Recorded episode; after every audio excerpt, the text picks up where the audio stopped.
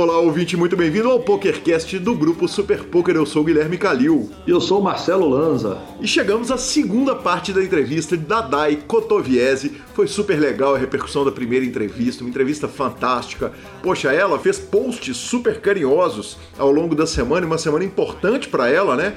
É, ela tinha acabado de dar uma bela forra ali no, no, no, no pré-WPT, ali no início do WPT.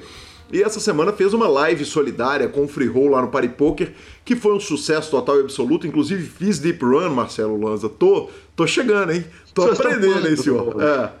E, e, cara, então que, que, que, que prazer tá ter a Dai de novo aqui, a segunda parte da entrevista.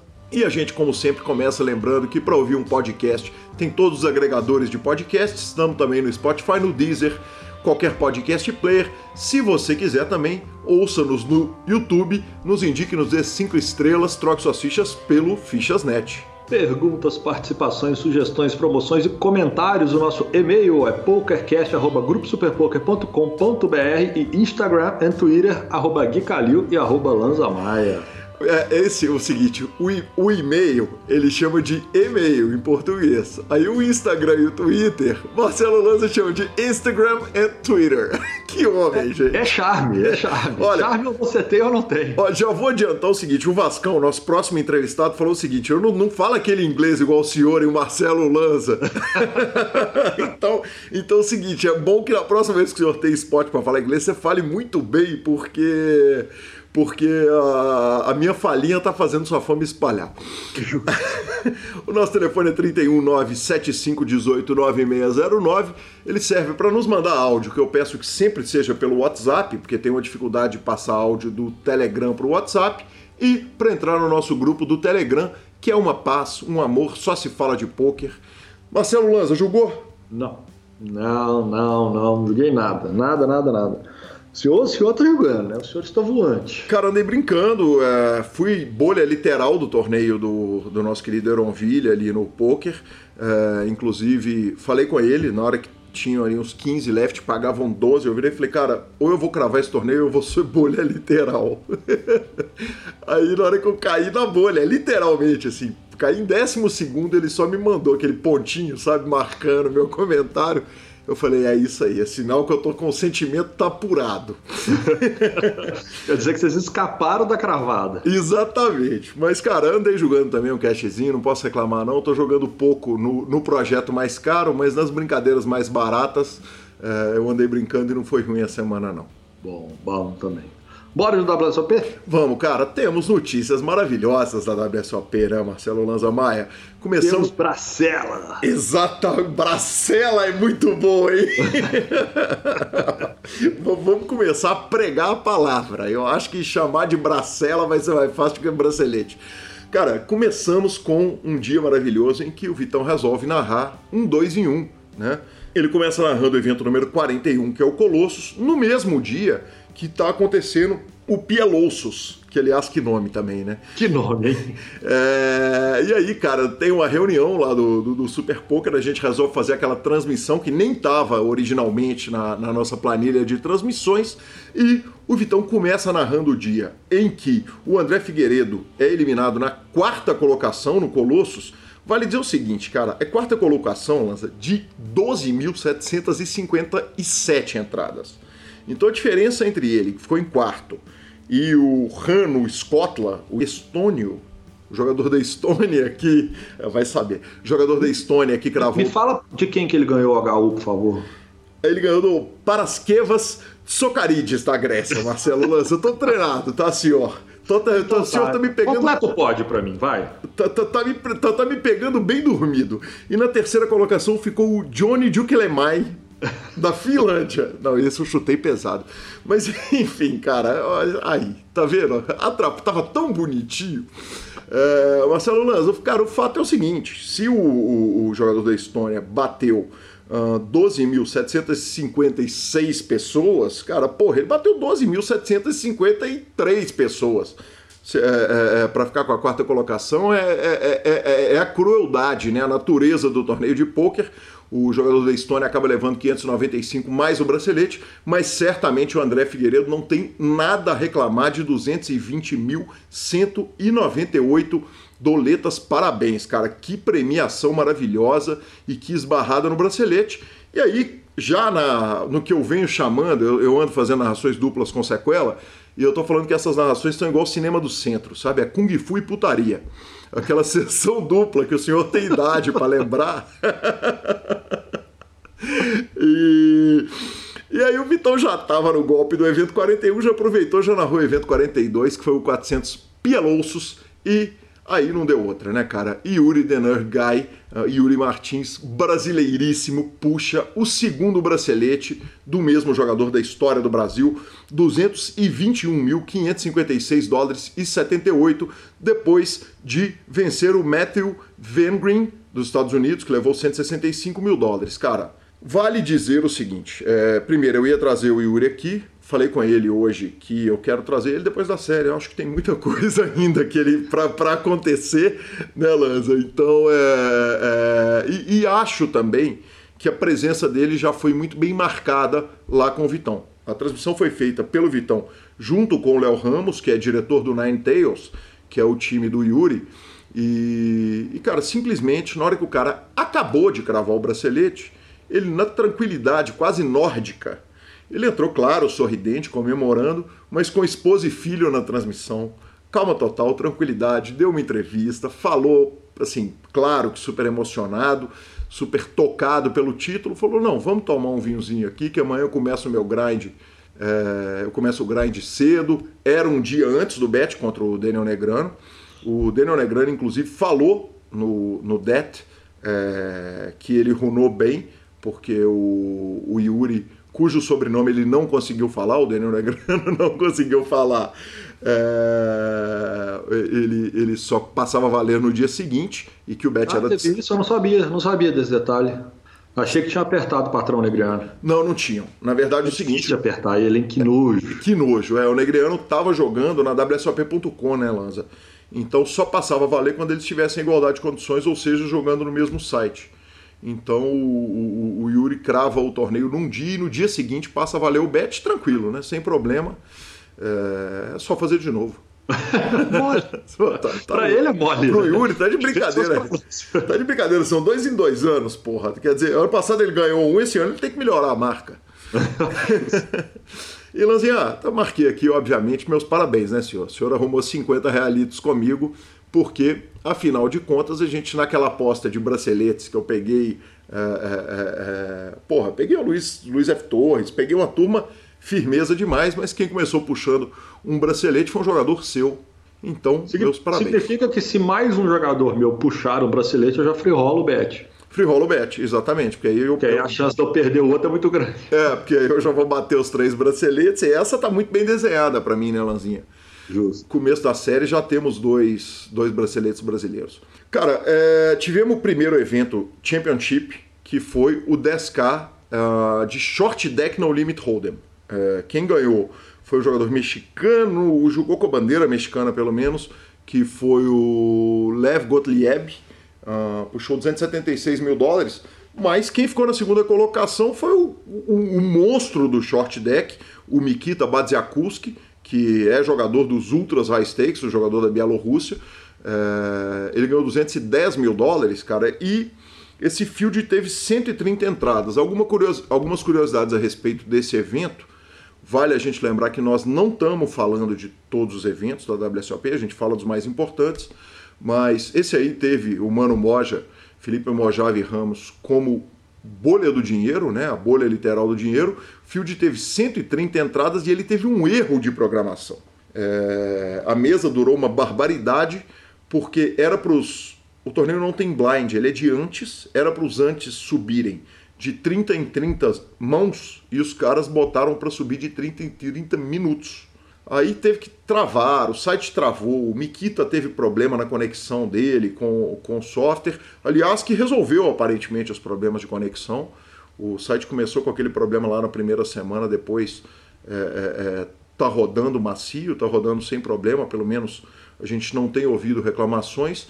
E, cara, crédito pro Alan, que quando eu, tinha ouvido falar assim, a respeito desse sopro de informação ali pelo Twitter, que tinha tido um erro de programação, o Alan virou e falou: Gui, era para ser de 30 em 30 mãos, eles botaram de 30 em 30 minutos, depois arrumaram para aumentar de 40 em 40 mãos.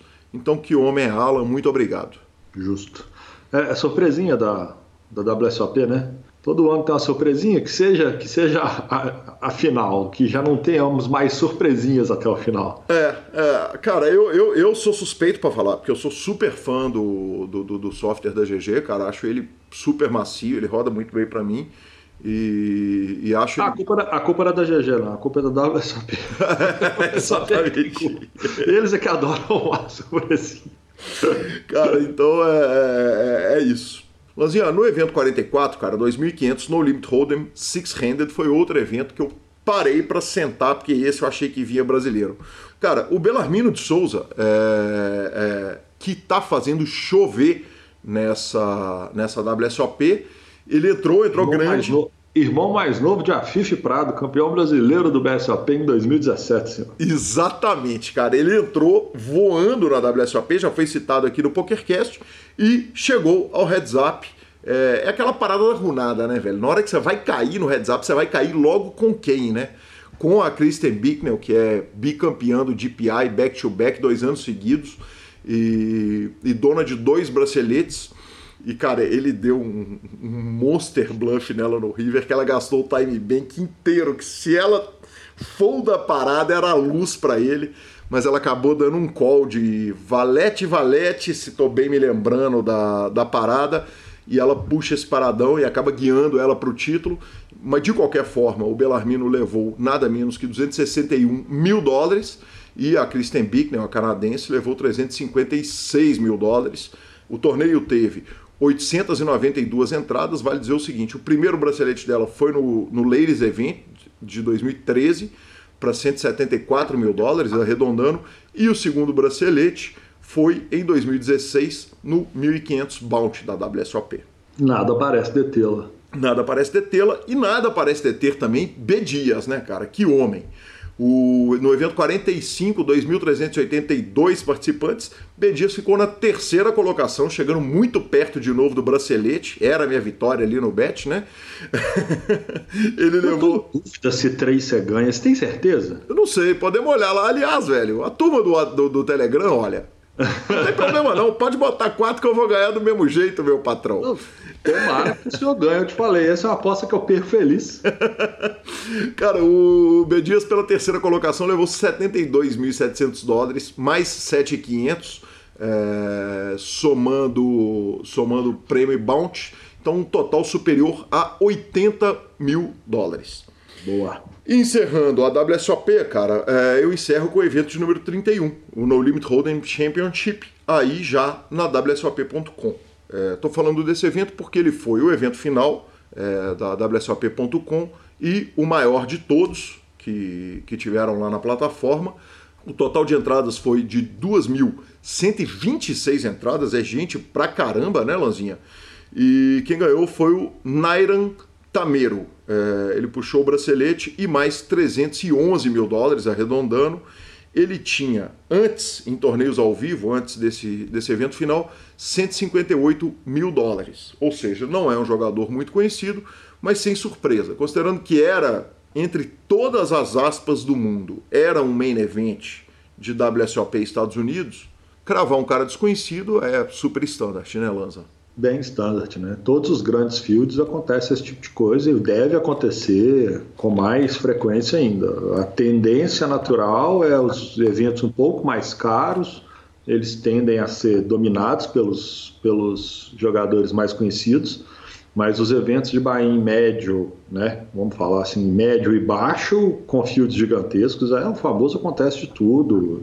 E é o legal, né? Sempre legal pessoas novas também ganharem e que dá aquela oxigenada no, no joguinho. Perfeito, Lanzinha. E agora a gente voando, pegando aquela conexão direta para o WPT, é, quem anda fazendo chover são os chilenos, né? O, o, Alex Manzano, que a gente conhece muito bem, a gente estava naquele LAPT de São Paulo, é, que ele ganhou em 2011, era para o Brasil ter levado o título e ele acabou puxando aqui, ganhando no Brasil. E logo depois o Murilo foi campeão lá no, lá no, no, no Chile. Cara, o, o, Manzano cravou o evento número 2, 3.200 Pot Limit Omaha. O evento teve 342 inscrições e ele levou 176 mil dólares pela, pela conquista. Acontece o seguinte, Lanz, eu abro umas, um parêntese aqui para contar uma história. Eu Na terça-feira eu não tinha que narrar o Super Poker Team Pro não era o combinado. Mas eu joguei, fiz deep run no evento. Quem diria, hein? Nada parece defesa. Uh, fiz deep run, acabei caindo na 12 colocação e vi o Sequel e o Vitão narrando ali a, a, o torneio. E falei com eles, falei, ó, oh, turma, eu tô indo longe aqui no torneio, se vocês quiserem eu entro aí na narração. Eu entrei na narração e aí nós contamos essa história, de que o Alex Manzano tinha é, cravado o torneio. Aí eu falei que o Nick Uni tinha cravado o evento número 1, um, na verdade não era, foi o WPT Big Game, que o Alan já entrou em tempo real na transmissão, já, já corrigiu. Que homem, de novo, é Alan, né? E, e a gente vinha falando da fase do poker no Chile, e o Vitão falou, cara, outro jogador chileno que vi nas mesas é o P. Kaiser. Na hora que ele falou o chileno que vi nas mesas, eu entendi que vi nas mesas era o nome do jogador Marcelo Lanz. Eu compartilhei isso nas minhas redes sociais. Falei, caramba, velho, Vinas Messas, que nome de jogador chileno, né? Aí nós rimos uma barbaridade, esse vídeo tá lá nos meus stories, eu fixei ele lá para sempre nos meus stories. E o Sequela riu pra caramba, Vitão riu pra caramba. O fato é o seguinte: no dia seguinte, é, o Hit Gomes se juntou ao Pita BR criaram uma figurinha minha de, de álbum de Copa do Mundo com camisa do Chile. É, o bigodão. O bigodão, exatamente, de início da quarentena, é, com o nome Vinas Messas. E em simultâneo a isso, o Felipe Justo, ouvinte do PokerCast, criou um Instagram Vinas Messas. É, é, o tempo da turma na quarentena. É, exatamente. É, para além disso, o Hit Gomes já criou uma conta no PP Poker, que é Vinas Messas. E nesse momento, a foto que o Felipe está usando no Instagram Vinas Messas já é a minha foto, a figurinha que o, o Pita BR fez, então recomendo a todo mundo ir lá seguir o Vinas Messas, que é, o, que é um personagem criado com a minha face. É... o Alex Manzano, então, é, repetindo, levou 176 mil dólares. Ele ganhou o heads up do Paresh Dosh, do Reino Unido, é, que levou 167 mil dólares. Na quarta colocação, Mike Lee, do Canadá, 76 mil doletas, né, Lanza? Exatamente. E temos mais WPT Big Game agora. Exatamente. WPT Big Game agora, eu só recebi uma mensagem ontem, na hora que eu estava entrando para gravar o Vascão, eu recebo uma mensagem do sketch falando assim: acredite na mandinga. Não dá para duvidar da mandinga do PokerCast. Com print o seguinte, não foi a cravada não. Quem cravou o evento WBT Big Game foi o Peter Talbot, do Canadá, que levou 200 mil, 201 mil dólares, arredondando. Na segunda colocação, ele, o homem, o fantástico, sensacional e o espetacular pianista Will Arruda, 146 mil e 50 dólares. Parabéns, Will, vamos que vamos. Que alegria poder falar que eu regulei essa conta maravilhosa desse cara fantástico. Tivemos também na oitava colocação o Victor Begara, uh, brasileiro, que levou 25k. Fortíssimo, hein? Fortíssimo. Forte, já que tá cravando mesmo, tá arrumando dinheiro mesmo, né? Entrevista pro PokerCast ultimamente, então tá arrumando os tubos de dinheiro. Exatamente, exatamente. Já tava bom pro Brasil. Né? Já tá. exatamente. Aliás, vale dizer o seguinte: o, o, o Vascão ficou na sexta colocação no Super Poker Team Pro depois de ressurgir das cinzas, falou graças a Deus porque eu não queria queimar minha runada, sem desfazer do Super Poker Team Pro, eu não queria minha, é, é, queimar minha runada no torneio de 27 reais. oh, e nunca foi tão fácil jogar WSOP e WPT, né? Quer dizer, num clique você tá no WSOP, no outro clique você tá no WPT, coisa linda, né? Antigamente você tinha de ir para um lugar e para outro, hospedagem, hotel, com o botãozinho é, ficou mole, né? Pra Sem... turma que já engatava nisso, tá, tá macio, né? Tá macio, não. E vale dizer o seguinte: na, a, no PokerStars tá tendo Stadium Series. Hoje tem uma brasileirada jogando o último dia lá. Uh, não sei nem se é o último dia, na verdade, jogando o main event lá. E tomara que semana que vem a gente volte com forras milionárias. Exato. Bom, terceira notícia do dia. Daniel Negrianos e Doug Polk. Que, que, que é isso? Bicho, é, é exatamente isso, Lanzinha. Cara, o fato foi o seguinte, velho. Quando, quando eu não queria mais falar do assunto Daniel Negrano, explosão, é, é, revista Caras e tal, o Doug Polk, que, que inclusive já tinha largado o poker, né? O Doug Polk, é, Doug More, More Rakes Better Polk, né? Que fica jogando isso na cara do Daniel Negrano toda hora, é, vai faz um vídeo, ele pega foto do Daniel Negrano, de quando o Daniel Negrano se vestiu de jamaicano, foi de uma deselegância rara, um negócio que que, cara, hoje é considerado racista, é, é, é, o, é, o que se chama blackface, né? E, e pegou essas fotos do Daniel Negrano, é, fez um monte de montagem tosca, de, de parada sexual e tal, não sei o quê, xingando o Daniel Negrano, repetindo a questão do, do, do mais rei que é melhor e tal. E no final das contas, cara, eu falei, bicho, eu não vou nem falar disso para não dar cartaz para ele. O Luiz Henrique, nosso ouvinte lá de Fortaleza, falou: e aí, cara, e tal, os caras estão se desafiando para um heads up. Eu falei, cara, deixa eu te falar, não tem a menor chance do Daniel Negrano pegar um heads up com o Dog Poke. E aí, eis que, de repente, os caras topam o desafio, velho. O Daniel Negrano topa o desafio, fala o seguinte: 200, 400 online, duas mesas de Texas Hold'em é, table stakes, quer dizer, só se ganha o que está na mesa. É, se isso vai te dar, é, na tuitada do Daniel Negrano, hein? Se isso vai fazer você se sentir melhor e dar algum tipo de encerramento à sua obsessão de muitos anos comigo, vamos jogar as cartas para cima. Lanza, eu escrevi aí na pauta. Bet com Lanza, 50 reais que isso nunca vai acontecer. E eu estava disposto até hoje de manhã, quando eu fui ouvir o Daniel Negrano falar a respeito disso, é, a te falar o seguinte: nunca vai acontecer esse heads up do Daniel Negrano com o Dog Poke. Mas o que aconteceu foi o seguinte, velho. O Daniel Negrano tá pilhado na parada. Avisou que vai pegar, já pegou a, a, a, o heads up. É, o Daniel Negrano foi super agressivo no programa dele, o Det.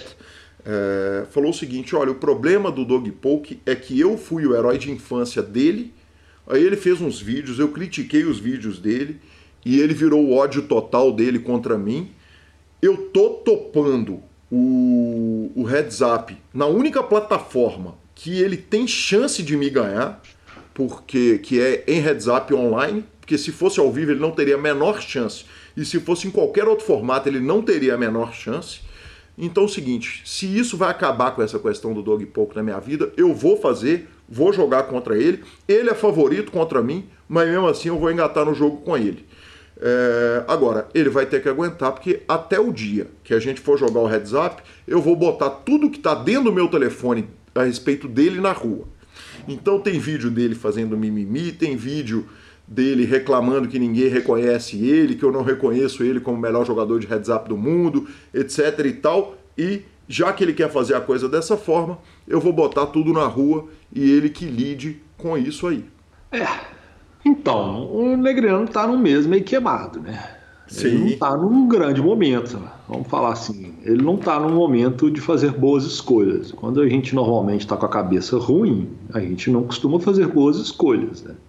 Ele não tem por que se submeter a um HU desse, porque se ele ganhar, não vai acrescentar nada, e se ele perder, ele vai ter que ouvir o cara falar mais 30 anos disso. Então, eu acho que era a melhor coisa era ele banalizar isso e falar, cara, você já encerrou sua carreira de pôquer, eu só jogo com jogador de baralho, então você é ex-jogador, então não tem nada que te provar e nem aprovar para ninguém. Sim, e, e, e, mais uma coisa, né, velho? O Daniel Negrano é o nome mais importante do poker no mundo hoje, a maior cara do poker do mundo hoje.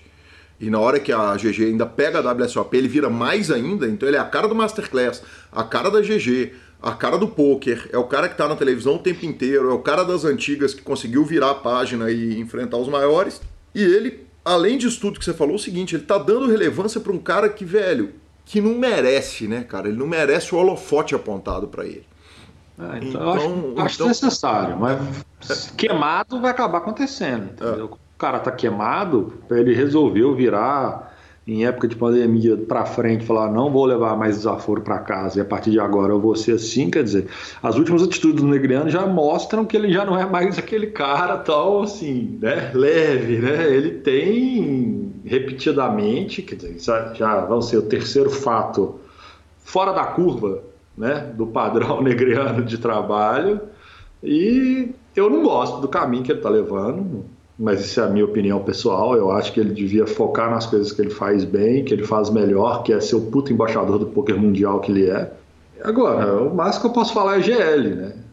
Se ele decidiu fazer, não tem mais nada que eu fale, que eu possa falar diferente disso. Mas repetindo, eu acho que ele tinha de rever um pouquinho isso, arrumar um, um, uma meditação para ele, colocar a cabeça dele no lugar que eu acho que ele ganha mais nesse caso, falando, ah, patrão, tá bom, beleza, então vai.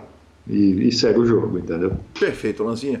Cara, por último, não é bem uma notícia, não, tá? É, a última coisa que a gente vai fechar a nossa primeira sessão aqui antes da entrevista foi que alguns jogadores e mídias de pôquer tuitaram que uma mulher deu à luz usando uma máscara de Chewbacca porque ela tinha perdido uma aposta pro marido. E é disso que o povo gosta. Exatamente, né, cara? Disso bet, que o povo bet gosta. é bet. Tá louco? É, mas aí aconteceu o seguinte: eu fui é, é, é, procurar nos órgãos de imprensa se, se de fato tinha sido um bet, porque se fosse um bet, isso entraria na nossa pauta como notícia. Eu, a, a, melhor mídia que eu achei foi o The Independent, que eu já não sei lá se é das mídias mais confiáveis, que eles não confirmaram é, se foi ou se não foi um bet. É, eles só falaram que ela fez isso e que a frase que ela usou para fazer isso foi a seguinte: não é só porque eu vou ser mãe que eu tenho que crescer. então, então eu, eu, é, é, um desafio para os ouvintes o seguinte: se realmente foi um bet, alguém tiver uma fonte firme, por favor, nos informe. De qualquer forma, cara, parabéns pelo bom humor. Eu achei divertido demais e, e muito justo. Bets diferentes e divertidos sempre agradam, né, velho? É maravilhoso, sensacional demais. Bet que faz um passar vergonha, isso é bom demais. Exato, tá que, que, que, o diga do Arte Sequela, naquela entrevista maravilhosa. Ficamos com a palavra do Fichasnet e a fantástica segunda parte de Dai Kotoviese. O Fichasnet é o seu parceiro para compra e venda de ficha nos principais sites de poker online. Chame o Fichasnet e avise que chegou até eles pelo PokerCast para participar de promoções super especiais para os nossos ouvintes. O WhatsApp do Fichasnet é 062 99837 1007 e lá você negocia suas fichas com os melhores preços. O Fichasnet trabalha com créditos do PokerStars, PariPoker, PP Poker, o Poker, EcoPays e AstroPay Card. Repetindo, o WhatsApp do Fichasnet é 062 99837 1007. O número está na descrição dos nossos programas. Fichasnet, confiança e melhor preço para suas fichas.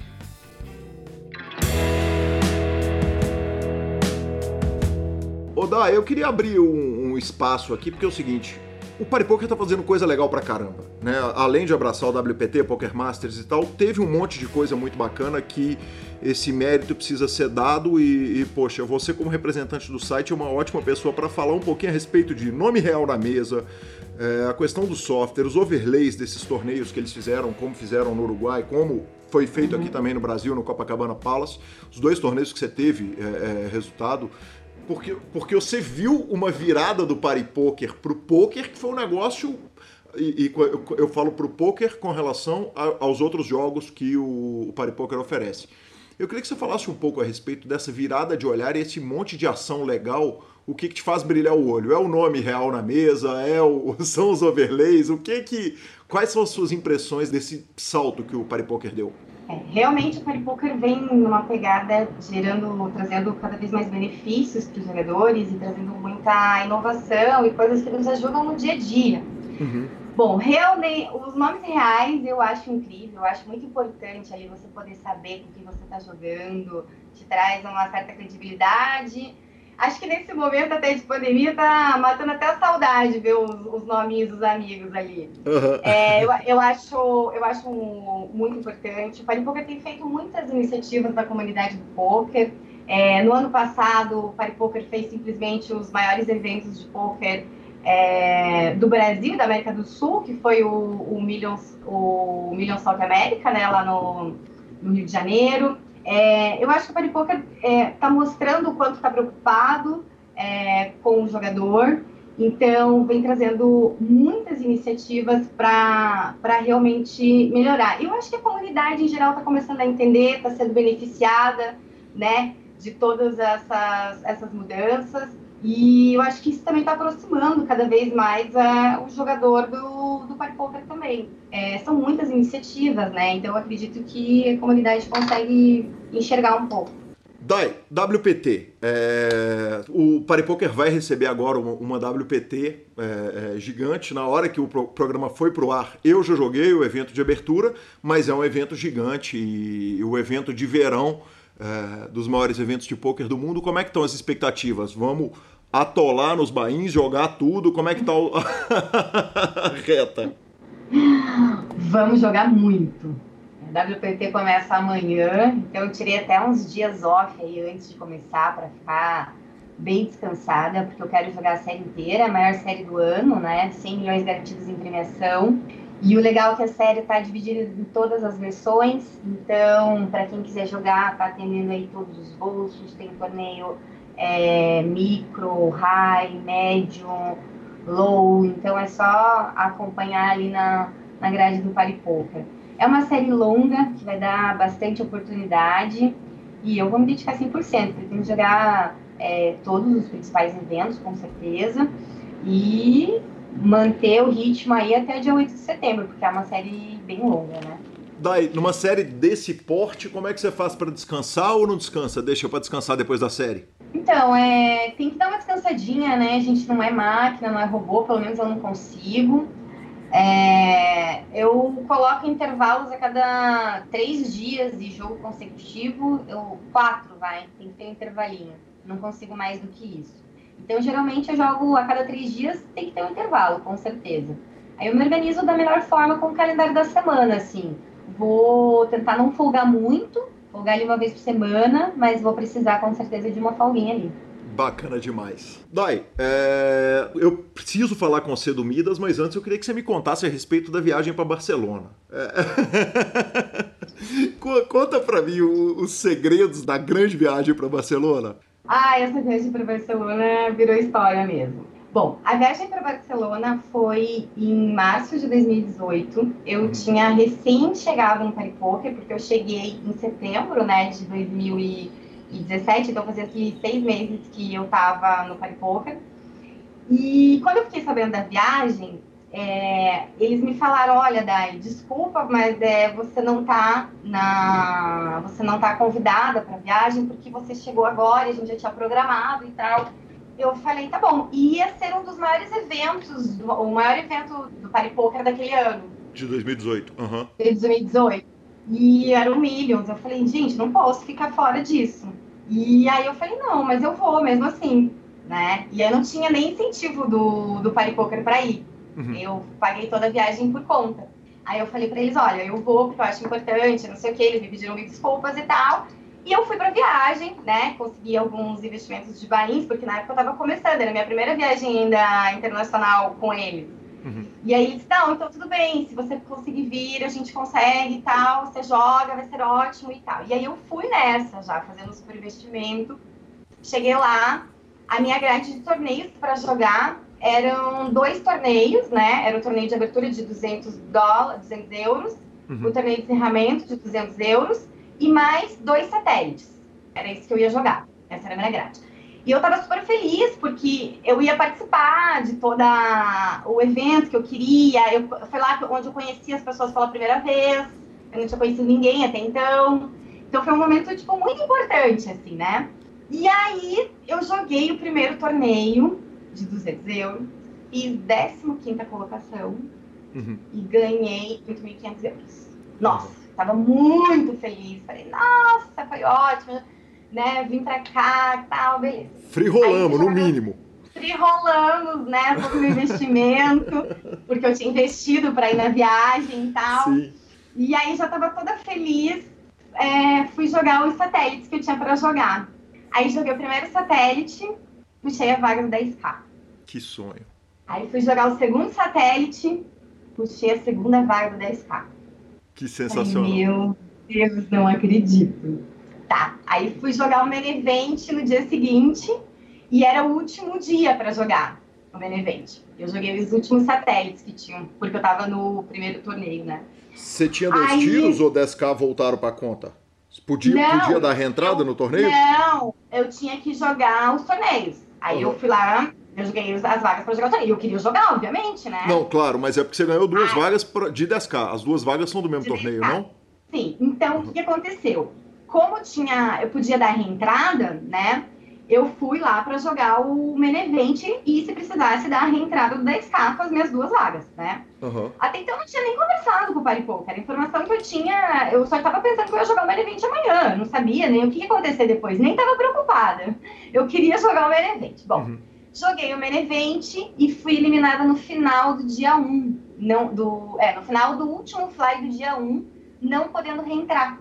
Uhum. Que sobrou então a vaga do 10K. Agora eu vou te responder. Ah, tá. Eram dois sobrou... torneios de 10K. é, eu ganhei duas vagas de 10K. Aí sobrou essa vaga de 10, essa vaga de 10K. Uhum. E aí o Paripoker falou: ó, tem que usar na série, então vai jogar o High Roller. Beleza. Fui lá, sentei no dia 1A, primeiro nível. A minha mesa era Eric Seidel, uhum. Isaac Ashton, João Simão, Christian. Christian mais, É, a Christian Bicknell. Uhum. O Steve, du, Steve Doyle. Steve Doyle, assim que fala? O Steve O'Dwyer. É ele e, tipo, só os monstros. Uhum. Eu sentei ali e falei, meu Deus, o que, que eu tô fazendo aqui, né? Mas naquela época eu tava num momento, tipo, acho que estudando muito e, assim, muito é, feliz e tal. Eu falei, bom, eu vou dar uma melhor aqui e vou me divertir, prestar atenção em tudo que tá acontecendo, sabe aquilo, assim. E aí foi indo, as coisas começaram a encaixar e dar certo.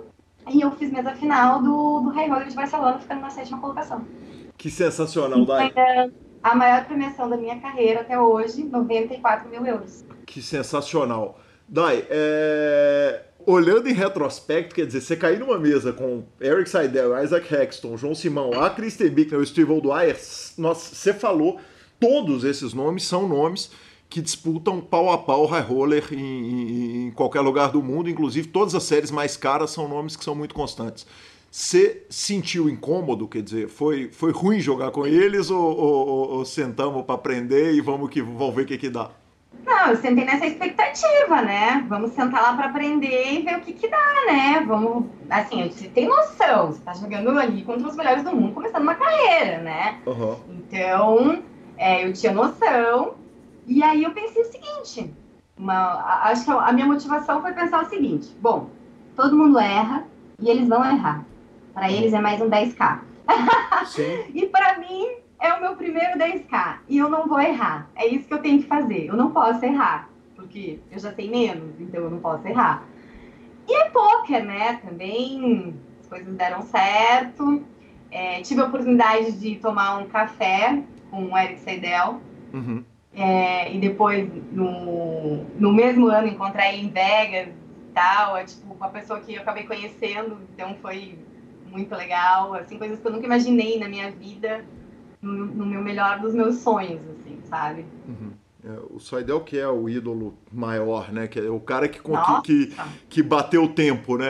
Ele e o Negreano Não. são os dois caras que continuam jogando com a meninada pau a pau no equilíbrio, né? Ah, ele é uma pessoa maravilhosa, ele é super educado e eu tive a felicidade de sentar assim, tipo, bem quase que na frente dele. Então eu ficava ali quase que babando, né? Observando tudo. Foi muito legal. É como se você estivesse vivendo um sonho mesmo, assim. Legal demais. Dai, é...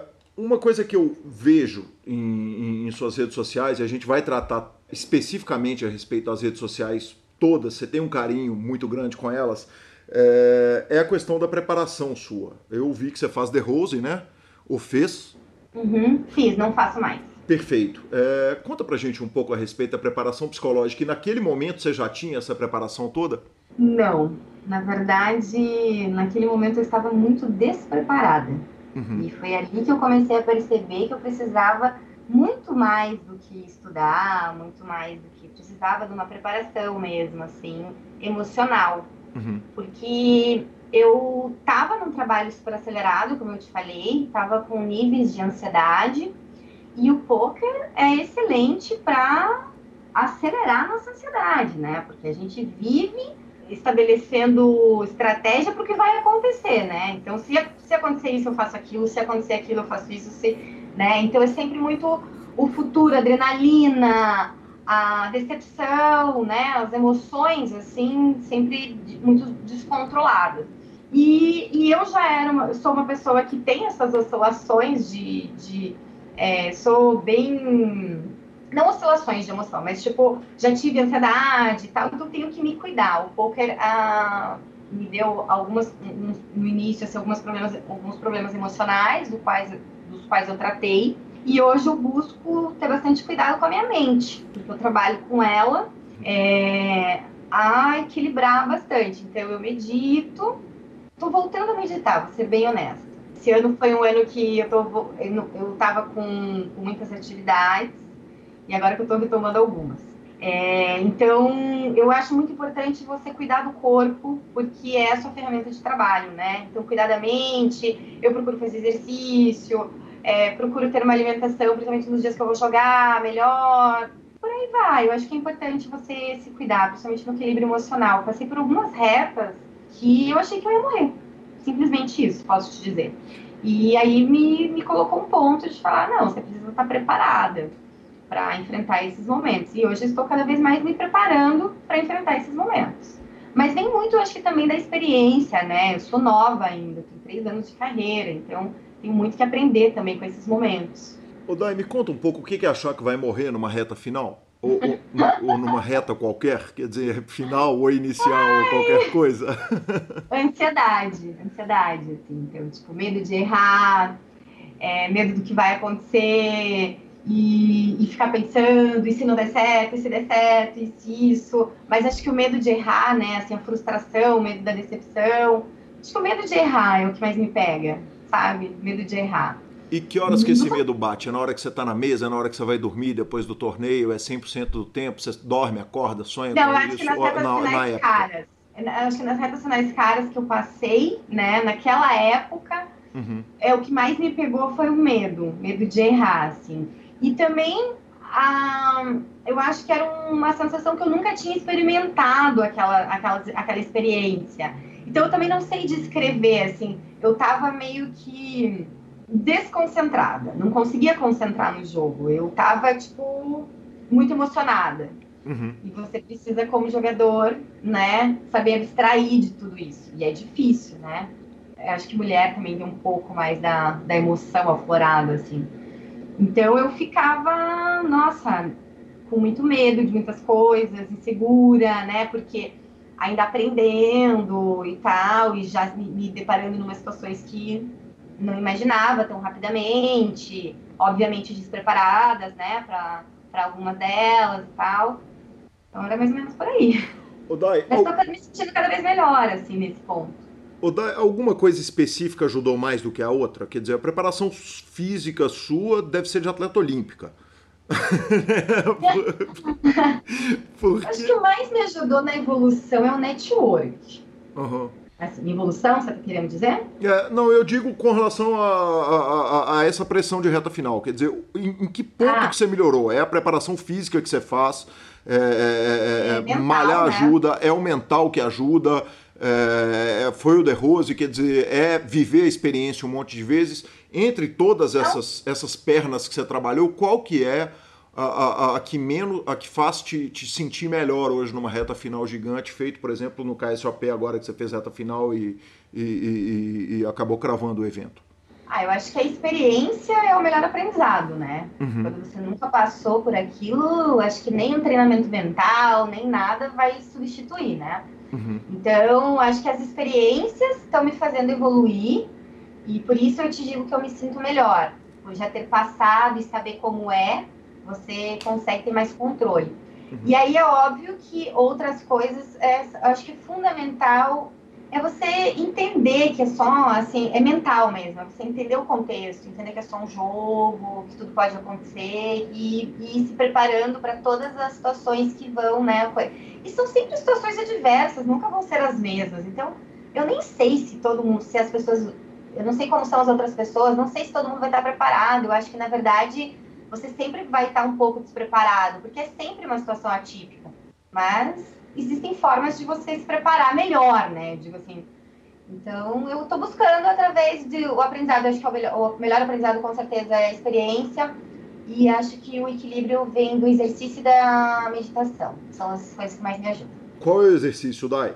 Eu faço musculação mesmo, né? Uhum. Eu gosto de fazer musculação, tenho um personal duas vezes por semana. E aí, nos outros dias, eu treino sozinha. Agora, na pandemia, tô treinando em casa, no meu quarto. É...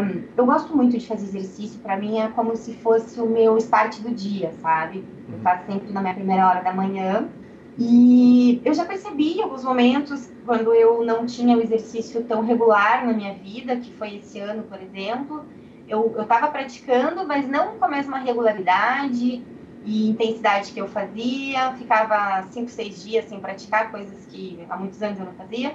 Eu percebi muitas, muitos agravantes assim na minha vida, tipo sono, irritabilidade, é, desconcentração. Então, acredito que o exercício me ajuda a me manter muito equilibrada, assim, eu, você só consegue ver melhor os benefícios até quando você para, né? que quando você está ali, você está colhendo todo dia. E a meditação, né? Perfeito. Dai, é, eu, eu, eu, joguei pôquer no interior de Minas Gerais com a, uma turma lá na Zona da Mata, a turma do Canaias Pôquer. Aliás, grande abraço para aquela turma querida toda que me recebeu tão bem. E uma coisa que me chamou atenção foi que no primeiro dia que eu sentei, e os caras souberam que eu fazia mídia nacional de pôquer, o, o, Juninho que jogava, a primeira coisa que ele me perguntou foi: Cara, você conhece a Daiane? Eu falei: Cara, eu a vi é, no, no, campeonato de equipes, no time de, de, de, de, equipes, de seleções, mas eu não a conheço pessoalmente. Falou, cara, é impressionante como ela é atenciosa. Eu chamo ela no Instagram, converso com ela, ela dá atenção, conversa. É, eu queria que você contasse um pouco pra gente esse, é, essa relação sua com a rede social, que a gente vê que tem um, um carinho especial com ela. Ai, que legal. Primeiro, Juninho, né? Sim. Juninho, que falou de mim, ó. Um beijo, obrigada por falar de mim, me acompanhar.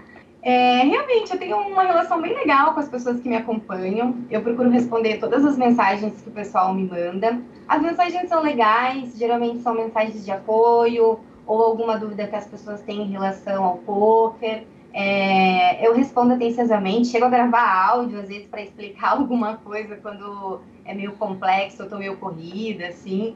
Então eu procuro ter uma relação bem boa ali com, com, com o pessoal que me acompanha. E a mais próxima possível, é, mesmo né, sendo a distância, assim.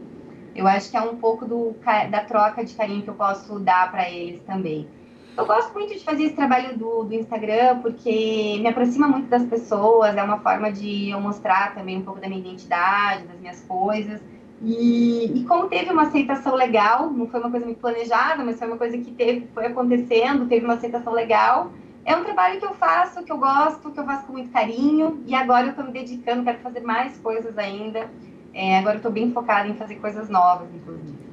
Dá tempo de responder a todo mundo? Porque você tem um número grande de seguidores. E com essa atenção toda, eu imagino que deve ser uma demanda maluca. Cara, dá tempo de responder todo mundo. Às vezes, quando tem é, alguma coisa assim, por exemplo, quando eu ganho KSOP, eu recebi, eu recebi um número, tipo, muito grande de mensagens, mais de duas mil, assim, numa, num dia só. Aí foi um pouco difícil, mas eu passei uma semana respondendo e respondi todo mundo. Eu faço questão de responder todo mundo. É, por enquanto eu tô conseguindo. Acho que se um dia tiver uma demanda muito maior e eu não conseguir, aí eu vou parar. Mas enquanto eu puder responder as pessoas ali, eu faço questão de responder, porque, poxa, elas, elas tiraram um tempo da atenção delas para mandar uma mensagem para mim. Então, acho que eu né, também tenho que dedicar um tempinho para responder. Hoje eu incluo na minha rotina do dia a dia, então todos os dias eu respondo e aí não vai ficando uma coisa muito grande. E eu consigo fazer. E é super legal, porque isso me dá a oportunidade de é, interagir, né? Mostrar um pouco mais de mim com as pessoas, as pessoas é, tirarem dúvida, enfim, bem legal. Bacana demais. Daí, vamos falar um pouquinho do Midas. Hoje você é jogadora do Midas, a, a, a parte da formação sua é feita pelo Midas, quer dizer, qual é a relação que você tem com o time hoje? É, eu, tô, eu, tenho uma parceria com Midas há um ano e meio, comecei em janeiro de 2018, então foi bem aí, quando, até quando você me perguntou de, de, forma, de como eu estudava, uhum. então eu fiquei ali em 2017 com o Razorhead, e daí já veio o Midas, que é onde é o meu maior suporte de informação, né? É, então, a gente começou no ano 2018, não, desculpa, eu falei errado, foi em janeiro de 2019, uhum. só passar. Tá, um ano e meio que a gente está que a gente está trabalhando. É, é sim, a nossa, a gente tem uma parceria onde eu estudo com eles, né? Não jogo para o time, eu apenas estudo com eles. E a gente tem algumas outras contrapartidas da minha parte. Uhum. É, a, coincidentemente, nesse um ano e meio, eu acabei de, de, terminar essa função agora. Eu fiz também uma função de marketing para a Midas. Certo. É, e aí eu era é, uma espécie de assessoria, onde fazia a gestão de Instagram e a gestão dos projetos de comunicação interna. E, e aí eu trabalhei para eles durante um ano e meio. Acabei de, de, me desligar, justamente porque eu quero focar mais na minha, na minha carreira. É, mas eles, assim, são fundamentais na minha evolução. É, tem, tiveram um papel importantíssimo, acho que nesse um ano e meio. É, eu acho que é bem perceptível diante das conquistas que eu tive, né? E das coisas que a gente está fazendo. É, o time é. Os, os, sócios do time são meus amigos, são pessoas que eu gosto muito, né? Que eu conheço há bastante tempo. Uhum. E, e, isso me facilita ter uma relação muito próxima.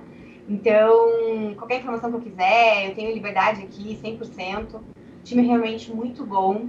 Eu sou bem feliz, assim, de estudar com eles. Não consigo me imaginar hoje em outro lugar. Eu sou bem feliz, assim, dentro é, do Mida por o conjunto todo que ele me oferece. É muito bom. Bacana demais. Dai, o, o Midas é o Dan Almeida, o Francisco Pacheco e o Thiago Corte são fundadores e, e, e, quem mais forma o, o time de profissionais então, do Midas? Isso foi lá atrás, então uhum. hoje os sócios do Midas, até, ai meu Deus, tomara que eu não esqueça ninguém, vai, porque são bastante. Daniel Almeida, Caio CF, Francisco Pacheco, é, Luciano Holanda, Aí tem o Cairo, é, Ramon Kropman, Cabeça Tilt e mais dois nomes. Eles são em, em, nove agora, eu acho. Aí mais o mais dois que entraram agora, que é o Gui e o Greg. Que fogueira que eu te joguei, hein? É, olha que fogueira, se eu esqueci alguém, eu tô no mato. Ai, meu Deus do céu. Ô, Dai, me conta um negócio. Como é que funciona a rotina de estudos sua com o Midas? É, eu tenho. O Midas tem aula duas, eu, tenho aula em grupo duas vezes por semana com eles. Uhum. Tenho aula mensal individual uma vez é, por mês. E tem uma biblioteca gigantesca de vídeos onde de, de todos os assuntos que você imaginar. É, e durante a semana, ah, dentro do time, todas as aulas individuais são abertas às pessoas. Então eu tenho todo dia alguma aula para eu ver. Uhum. Entendeu? Todo dia eu posso entrar e tenho tem alguma aula que está acontecendo e eu posso entrar. Então, basicamente, a minha rotina é, eu estudo um pouco sozinha e aí eu já entro ali no time para ver o que está estudando, o que está rolando, quem está estudando, o que estão estudando. E todo dia a gente tem uma rotina de estudo assim, ali com o time. É, às vezes eu estudo com um, outro dia eu estudo com outro, mas todo dia eu tenho uma rotina de estudo com o time. Que legal. Dai, é... você marcou ao longo da entrevista uma série de vezes a questão de você ter sido criada com, numa família com muitos homens por perto e de jogar é, no meio dos meninos, trabalhar na cimenteira onde tinha muitos homens e se acaba escolhendo é, ser profissional no esporte em que as mulheres formam a minoria e jogam, evidentemente, juntos, né? Quer dizer, o, o, o field é um field só. Por outro lado, é muito comum é, você jogar ladies, né? Eu vi que você tem um histórico jogando um monte de torneios ladies, dando entrevista e tal. Eu queria que você, que você falasse um pouco a respeito dessa questão é, do ladies. A gente já ouviu, a gente ouve, é, é, comum ouvir mulheres falarem que é legal criar esse ambiente de, recep de receptividade para algumas mulheres e outras mulheres são efetivamente contra os torneios. Elas falam, olha, se a gente tem condição igual de jogar igual, de igual para igual, que é uma coisa que não tem mais dúvida alguma a respeito disso. Existem mulheres que acham que não fazem sentido haver os torneios ladies. Conta pra gente um pouco a sua relação com o, uhum. o field feminino, com os torneios de ladies e, e, e essa questão. Olha, se a gente não vivesse num mundo machista, uhum. eu ia concordar que ter um torneio só para mulheres seria uma atitude machista. Mas como a gente vive num mundo machista, eu acho que os torneios é, ladies, eu consigo entender a visão das meninas que acham que né, não deveriam ter os, os torneios de mulheres, mas eu acho os torneios extremamente importantes, porque são uma porta de entrada. Existe muita mulher que não se sente confortável de estar no ambiente com muitos homens. E aquilo é como se fosse aproximando, né? Ela vai conhecendo, entendendo que ela pode circular, que ela pode jogar, que pode ser tranquilo e tudo mais. Então, eu acho importante, eu acho que as mulheres também se sentem, é, com relação à competição, elas se sentem melhores quando elas estão competindo com as mulheres do que diretamente com os homens. Então, eu acho importante. Eu acho que é, pode ter algumas mulheres que não precisem disso, mas que não precisa, que, ah, tudo bem, eu não preciso ir no torneio laser, eu posso ir direto lá no. Mas para muitas mulheres é importante e a gente precisa é, pensar em todo mundo. Perfeito. Dai, o poker melhorou em todos os aspectos. Quer dizer, a, a casa que recebe o poker hoje, o hotel que recebe o poker, é, a gente paga imposto como qualquer outra profissão, é, os torneios estão cada dia maiores e a gente viu uma evolução do poker lá de 2009 para hoje em todos os aspectos. Na questão da receptividade com a mulher, você sente uma evolução? Quer dizer, é, melhorou? É mais fácil ser mulher no poker de 2020 do que era de 2009? Ah, com certeza, com certeza. É, eu acho que as mulheres evoluíram muito também no jogo e com os resultados, eu acho que a gente começa também a ter mais um pouco de credibilidade em relação ao, ao nosso jogo, assim. Então, eu acho que hoje é, até a forma que os homens se comportam em relação a gente, né? Eu lembro, por exemplo, que se você estava numa roda obviamente sempre numa roda de homens, né, no poker, sempre sendo a única mulher, chegava alguém falar alguma mão, alguma coisa, nem olhava na sua cara. Ele olhava para as outras seis homens que estavam na roda e nem se direcionava para você. E hoje não, né? Assim, as mulheres estão é um ponto que eu lembro assim que me marcou muito, que acontecia comumente, estava nas rodas de poker e sempre estava sendo excluída. E acho que isso é uma coisa que, né, a mulher talvez tá, tá incluindo mais. Eu acho que os homens estão percebendo, né, o quanto as mulheres também estão se dedicando. Então eu vejo assim uma, uma aceitação melhor e eu acho que está no momento do mundo também olhando mais para essa questão, né? E isso também ajuda com que é, alguns homens olhem também a questão assim do, das mulheres no poker e tenham uma postura melhor com a gente, eu acho. Bacana demais. Dai, a gente vai caminhando para o final. Uma pergunta que me vem, é, é, é, inevitável, é a seguinte: eu te vi falar em entrevista que em todos os momentos que você teve no poker, você pensou para além do, do fato de ser jogadora. O que, que o futuro guarda para a Dai? O que, que o futuro guarda? O que, que eu me vejo no futuro? Exatamente. É... é... Eu me vejo jogando poker. Acho que eu já a minha profissão, com certeza, eu já tenho certeza da qual é. Agora não, não me vejo mais migrando de profissão, me vejo consolidada. É, acho que o futuro me guarda algumas conquistas, algumas vitórias, algumas evoluções. Eu acho que uma formação de família é uma coisa que está nos planos. Acho que é mais ou menos isso. Bacana demais. Dai, eu queria te agradecer o, o, o, carinho de atender o PokerCast e conversar com a gente.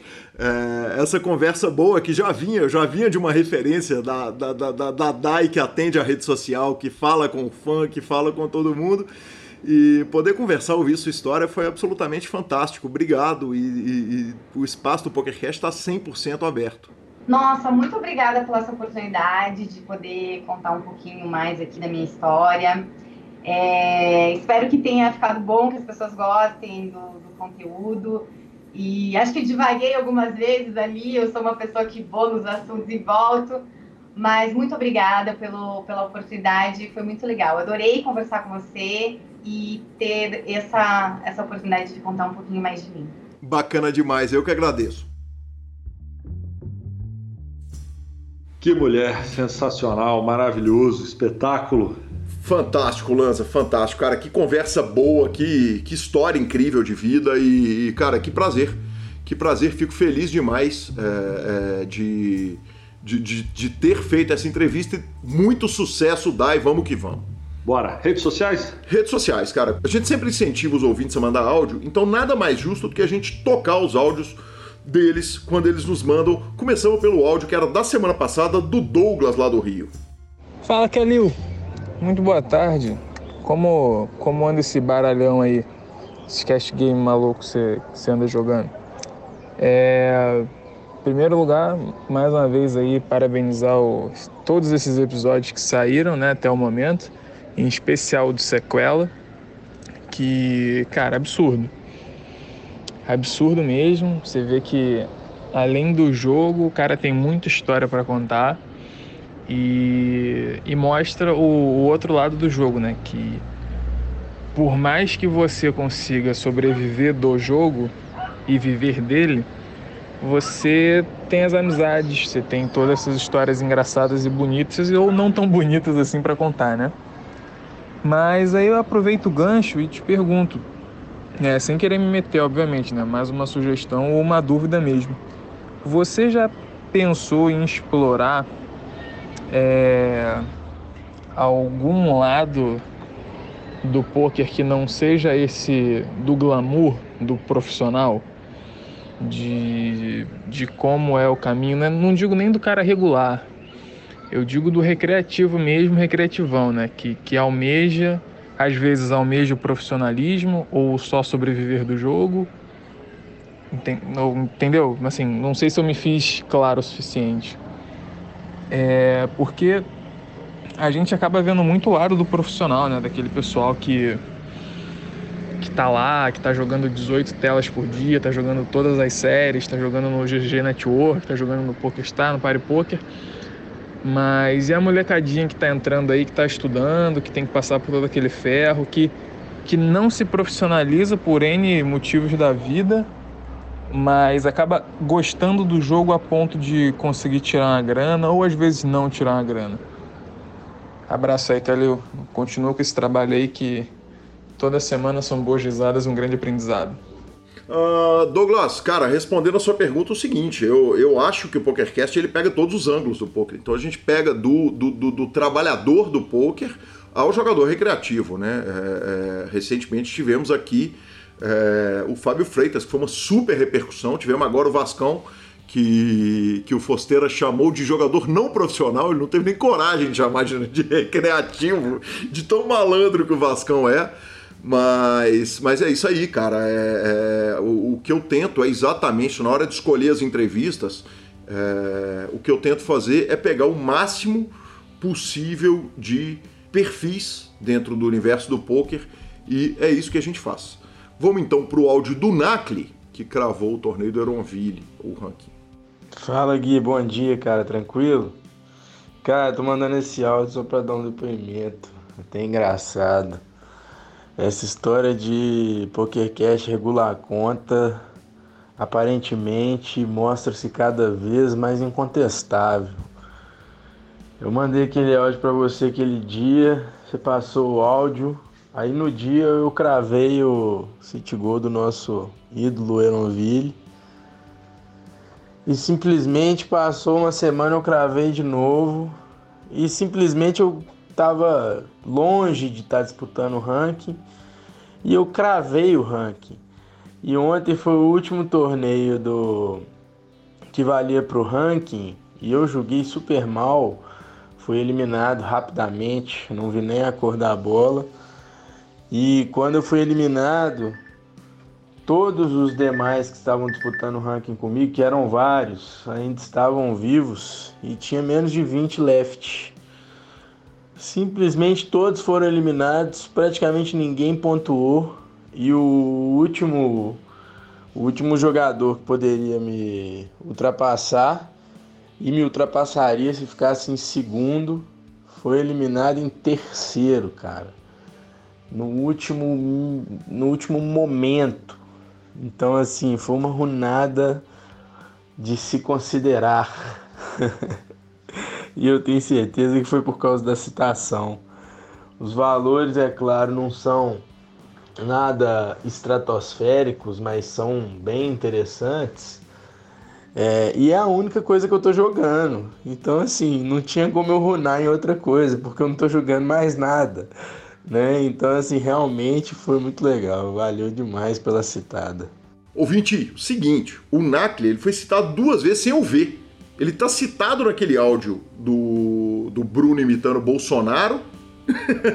e teve um áudio dele também. Então ele foi lá, cravou o torneio, sem surpresa, cravou o torneio do Eronville, muito bem puxado. Que homem o senhor, não merece nada menos que isso, como diz Marcelo Lanza Maia.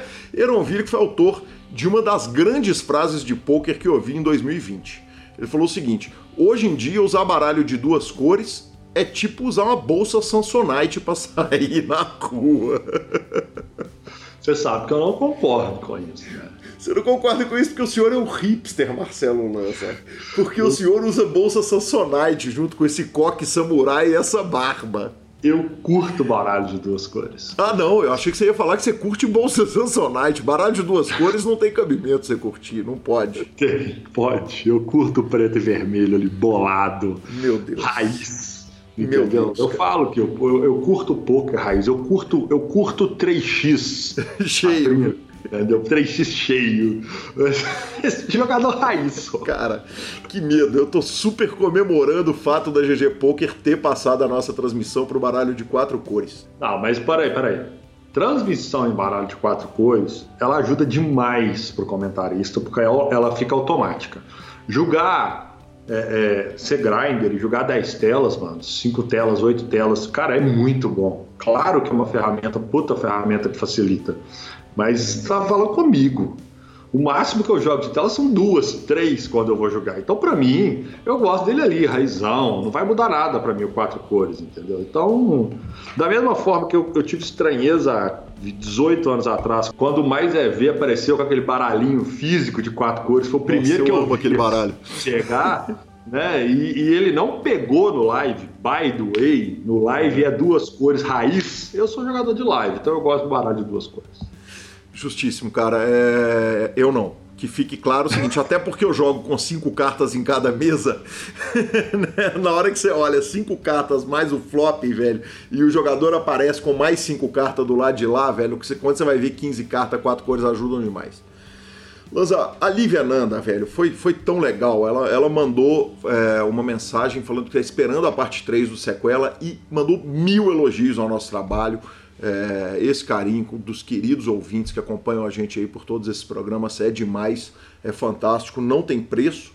É, e vamos fazer algumas citações para regular a conta. Primeiro, o Cassiano Souza, do Rio, que arrumou um dólar, 1.500 dólares. Falou que se a gente tivesse citado ele, ele cravaria. Então tá aí a obrigação para o Cassiano. O José Augusto César de Araraquara, que é o aniversariante da semana. O Jesus Bronson, que nome, hein? E o Gustavo HG, uh, ah, na verdade é o Gustavo HG, que hoje está jogando a final da Stadium Series e perguntou se ia transmitir. Eu falei, velho, se vai transmitir eu não sei, mas eu vou te citar para a Ronada vir boa. O Alex Barreto. O Alex Barreto me mandou mensagem falando para a gente fazer um programa especial em que eu te entrevistasse e você me entrevistasse. Eu falei, uai, Alex. Volta lá no 42. Aconteceu isso, inclusive em dezembro de 2019, janeiro de 2020, o último programa do ano, Natal e Réveillon, só que foi a Gabi entrevistando a gente. É, aí eu falei com ele, ele já achou os programas e já está está os ouvindo. Aí sim, vale lembrar que tem uma longa entrevista minha também pro As Coisas São Como São, podcast do amigo Lois. Então quem tiver curiosidade pode ir lá. E Lanzinha, por último, né, velho? O Mosna me manda esse áudio. Caluzão, tô feliz pra caralho, cara. Eu acabei de fazer o heads up do, do torneio aqui no do Stadium Series 55 do, do 27L. Perdi o heads up, mas puxei 31 mil dólares, cara. 31 mil dólares, cara. Velho. E aí eu ouvi esse áudio dele, Lanza, e respondi o seguinte: tô ligado. Ele falou, ai, como assim, tá ligado? Aconteceu o seguinte, cara, o nosso ouvinte australiano, o, o nosso ouvinte, o Fernando Carvalho, o, o nosso Ozzy ouvinte, né, lá do Outback australiano, entrou para ver um jogador do time dele que estava jogando a reta final do torneio e virou e falou: Calil, esse M Mosna é o doutor Maurício Mosna lá no grupo do Telegram, do PokerStars. Eu falei: Uai, velho só pode ser a bandeira do Brasil? Ele falou, é. Eu falei, então tá bom. E aí o, o, Fernando, cara, começou a acompanhar o amigo de time dele, se não me engano, do Midas, inclusive, é, caiu na quinta colocação e o Fernando ficou acompanhando, me dando updates em tempo real do Mosna. É, cara, o Mosna foi vice-campeão do Stadium Series na sexta-feira enfrentando um field de 9.244 inscritos, Lança. É, o torneio foi os 55 Progressive Knockout e ele levou 31.491 dólares. Que homem, né, velho? Sensacional, sensacional. Bom, é, ah não, eu queria dar mais uma dica, então, já que nós estamos falando desse negócio dos programas, eu queria falar para quem quiser é, de entrevista também. Tem o Montanha das Cartas. O Montanha das Cartas entrevistou, procura aí no Instagram que vocês vão achar. Ele entrevistou nessa temporada Alexandre Gomes, Gabi e agora o Elton Lima, que é o, é novo entrevistado. Então, para quem quiser também mais curiosidade sobre a turminha, também tem lá. Finalização. Finalização superpoker.com.br, tudo sobre poker no Brasil e no mundo, onde tem poker o Super Poker está. Na aba de clubes tem a guia de clubes do Brasil. Estaremos de volta logo depois da Covid. Na aba de vídeos e no YouTube temos transmissões ao vivo dos maiores torneios de poker do mundo, análises técnicas, programas de humor, entrevistas icônicas. Agora tem WSOP, o PokerCast está lá desde o primeiro episódio e, claro, o Super Poker Team Pro Revistaflop.com.br, a sua revista de poker há mais de uma década contando as grandes histórias do poker. Assine já imibilisca.com, cobertura mão a mão de torneios pelo Brasil e pelo mundo. Dica cultural. Lanza, é, uma coisinha antes, cara. Alguém do grupo, não tô lembrando quem foi, é, me pediu uma lista de literatura de poker, livros de poker que não são técnicos. Tá pronta a lista, eu só não vou dar aqui no ar ainda, porque eu preciso ver o que já foi lançado no Brasil e o que não foi, para a gente poder dar certinho e, e falar onde que acha. Uh, o filme que eu assisti essa semana foi dica. Na verdade, ele estava na minha lista, eu falei dele com o Sérgio Prado, lá naquele programa que nós fizemos especial de rock and roll, que está no feed do PokerCast. É, é, o Searching for Sugar Man. É uma procura por um cantor de folk. É, e o Pita, BR, me mandou uma mensagem e falou: Calil, você já assistiu Searching for Sugar Man? Eu falei, bicho, eu tô maluco, ele tá na minha lista, no post-it da minha parede do que eu queria ver na quarentena, tá esse filme. E eu não consigo achar, ele não tá no Netflix, não tá no Amazon, e no caminhão que vira filme aqui na esquina de casa também, ele não caiu, nunca. Como ele não caiu desse caminhão? Esse caminhão é firme. Esse caminhão é firme, esse caminhão cai tudo quanto é filme. Ele virou para mim e falou assim: Cara, tem um site que eu tenho certeza que você nunca ouviu falar. Eu vou te mandar o link aí. Aí o, o, site é um site realmente, é, é, é, ele é raro, poucas pessoas conhecem ele na internet, chama YouTube. e aí. E aí eu cliquei. Quem no... gosta desse site? É, né? E aí ele virou e falou o seguinte: tá aí no YouTube, o filme tá em inglês, a legenda tá em francês. Eu falei, que amor, é bom que eu treino francês. Cara, assisti, que filme maravilhoso. Você vai ouvir eu falar isso pela primeira e provavelmente pela última vez na sua vida, tá bom, Marcelo Lanza? Hum que acho que o filme ficou pouco. Quisera eu que eles tivessem feito uma série dessa parada. Eu que sou um cara que não costuma assistir séries, acho que Searching for Sugar Man devia ter sido uma série com pelo menos umas 10 horas de material. Aí sim, senhor. Em tempos, como o senhor está mudado. Exatamente. Cara, meu dia cultural de semana, na verdade, eu finalizei Dark. E no final de Dark, se a sua cabeça não explodiu, algo de errado você está fazendo. É, eu vi com Gabi e no final ela fala, não gostei. Aí eu falei, putz, só que eu não queimei o cartucho porque ela que escolheu para ver. Eu falei, cara, e ela me solta assim, que ali tem um erro na Matrix. Eu falei, pode parar. Pode parar, porque você não viu Matrix. Então você não está autorizado a falar erro na Matrix e saber o que é um erro na Matrix. E olha que Gabi começou a ver Dark, olha que brilhante. Dark é uma série, ela é temporal. Então, tipo, você está no presente, de repente você está no futuro, você volta 33 anos no passado, você adianta 66 anos no futuro. Ela começou a ver do episódio 2.10, o último episódio da segunda temporada, aí do primeiro do último episódio da primeira temporada. Aí ela assiste o segundo episódio da primeira temporada, ela fala: ah, já assistiu dois, vou pro três. Aí ela assiste o quarto episódio da terceira temporada. Ela viu a série de trás para frente, frente para trás. Eu nunca vi uma coisa dessa na vida. Então, no final ela entendeu mais que os outros, né? Porque ela já tinha visto lá na frente, quando ela foi ver lá atrás ficou mais fácil. E aí eu fui ver com ela Matrix. Botei ela para ver Matrix finalmente. Justo, ela e aí, perguntou no Instagram ela se ela deveria ver Matrix. Eu falei, pode ver, pelo amor de Deus, filmaço. Ela fez uma pesquisa no Instagram é, dela. Só que ela falou, Gabi. não gostei. Aí eu tô. Eu tô não, eu tô não, não, não. Eu tô num momento complicado da vida. É, é, isso, isso complica. Porque ela falou, entendo e tal, é legal, vou até acabar de ver os outros dois e tal, mas não gostei. Eu fiquei meio triste, sabe? Fiquei meio triste, porque Matrix é sensacional demais. Então, assim, se você não entendeu Dark, assista o Nerdcast da semana passada, que fala sobre Dark. Eles também não entenderam, mas pelo menos você vai ver. Cara, Gabizinha, faz um favor pra você mesmo. Eu não vejo Matrix 2 e 3, não. Não estraga a experiência que é ver Matrix 1 ver nos outros. É, os 2 e 3 pioram muito porque eles vão. Né, muda o foco, vamos falar assim. Né? Matrix 1 é brilhante demais. Brilhante demais. Arroba Gui Calil e arroba Lanza Maia são os Instagrams e os Twitters. Nos indique, se estiver ouvindo no iTunes, nos dê 5 estrelas. Indique para todos os seus amigos, mande no grupo do WhatsApp, troque suas fichas pelo Fichasnet e a edição é do fantástico Rodolfo Vidal. E no, e no momento que nós estamos aqui finalizando, aparece uma, um negócio no meu Instagram assim: vi nas mesas, curtiu o seu negócio. não, ele fez um plim, velho. Esse plim não é efeito sonoro, não. Ele entrou no áudio. que coisa maravilhosa. que coisa maravilhosa. Um abraço a todos e até a próxima semana. Valeu. You're lying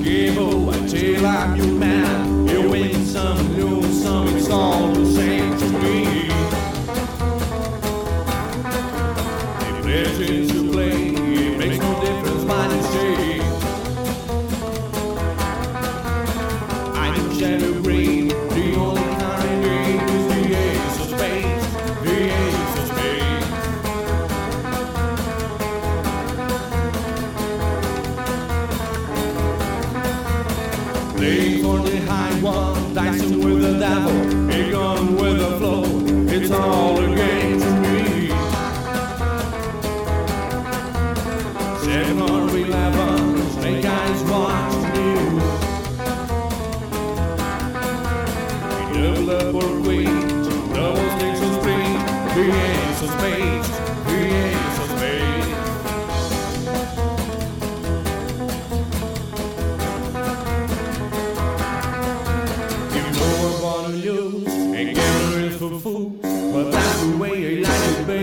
man who wants.